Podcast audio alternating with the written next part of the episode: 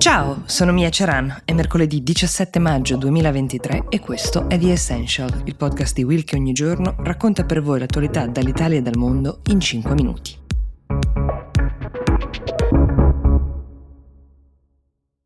Quello che molti definiscono l'ultimo dittatore europeo, Alexander Lukashenko, è stato dato per malato, ma anche per morto, da più di una fonte nella scorsa settimana. Tale era la convinzione collettiva, il rumore era diventato talmente diffuso che persino la sua rivale politica, l'ultima diciamo Svietlana Tsikhanovskaya che ha lasciato la Bielorussia dopo averlo sfidato alle elezioni, che Lukashenko ha vinto con percentuali abbastanza irrealistiche e metodi che tutti gli osservatori internazionali reputano fraudolenti, ecco persino lei dal suo esilio, ha lasciato il paese in seguito alla sconfitta, lunedì ha detto ai suoi sostenitori Teniamoci pronti per qualsiasi scenario.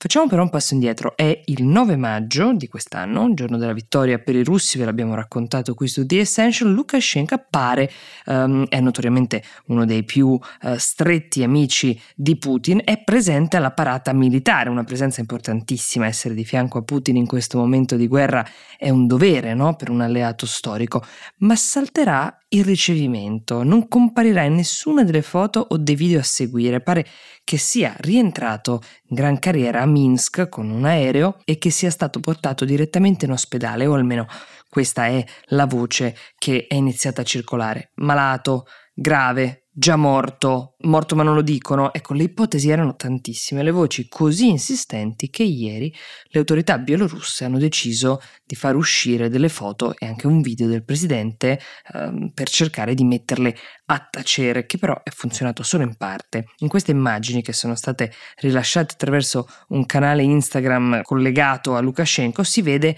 ehm, il presidente che visita un presidio militare, ha un braccio bendato, la voce quasi inesistente, molto roca, non ha un aspetto sano ad essere sinceri, ma qualcuno deve aver pensato che fosse meglio mostrarlo in queste condizioni che lasciare che la speculazione montasse con chissà quali conseguenze.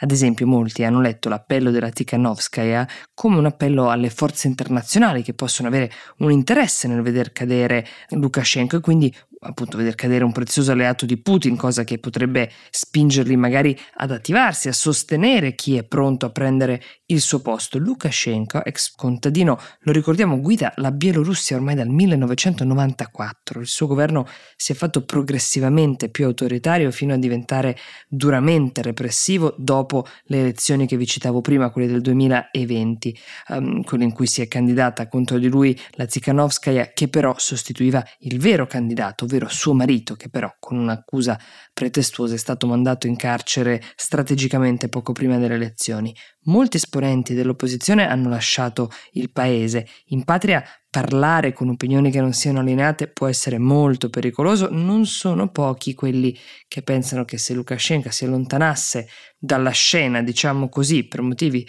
naturali, si potrebbe aprire una nuova pagina democratica per il paese. Ma l'unica cosa veramente certa in questo tipo di situazioni è che si aprirebbe una fase incerta, molto delicata, con tanti attori sul palco e con conseguenze importanti su scala internazionale, a partire da quelle sulla guerra in Ucraina.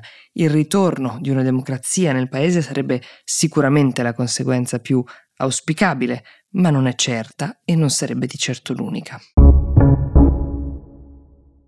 Notizia di costume la potremmo definire quella che vi lascio in coda della puntata di oggi, se non fosse che riguarda la sicurezza delle donne, in particolare delle donne che vivono a New York e frequentano la metropolitana. Hanno lanciato una nuova moda, se così possiamo chiamarla. Si tratta della Subway T-shirt, cioè una magliettona oversize di quelle che abbiamo un po' tutti in casa, che magari usiamo um, per andare a dormire, però usata per coprirsi quando ci si sposta in metropolitana se sotto si è invece vestite con abiti che potrebbero attirare degli sguardi indesiderati.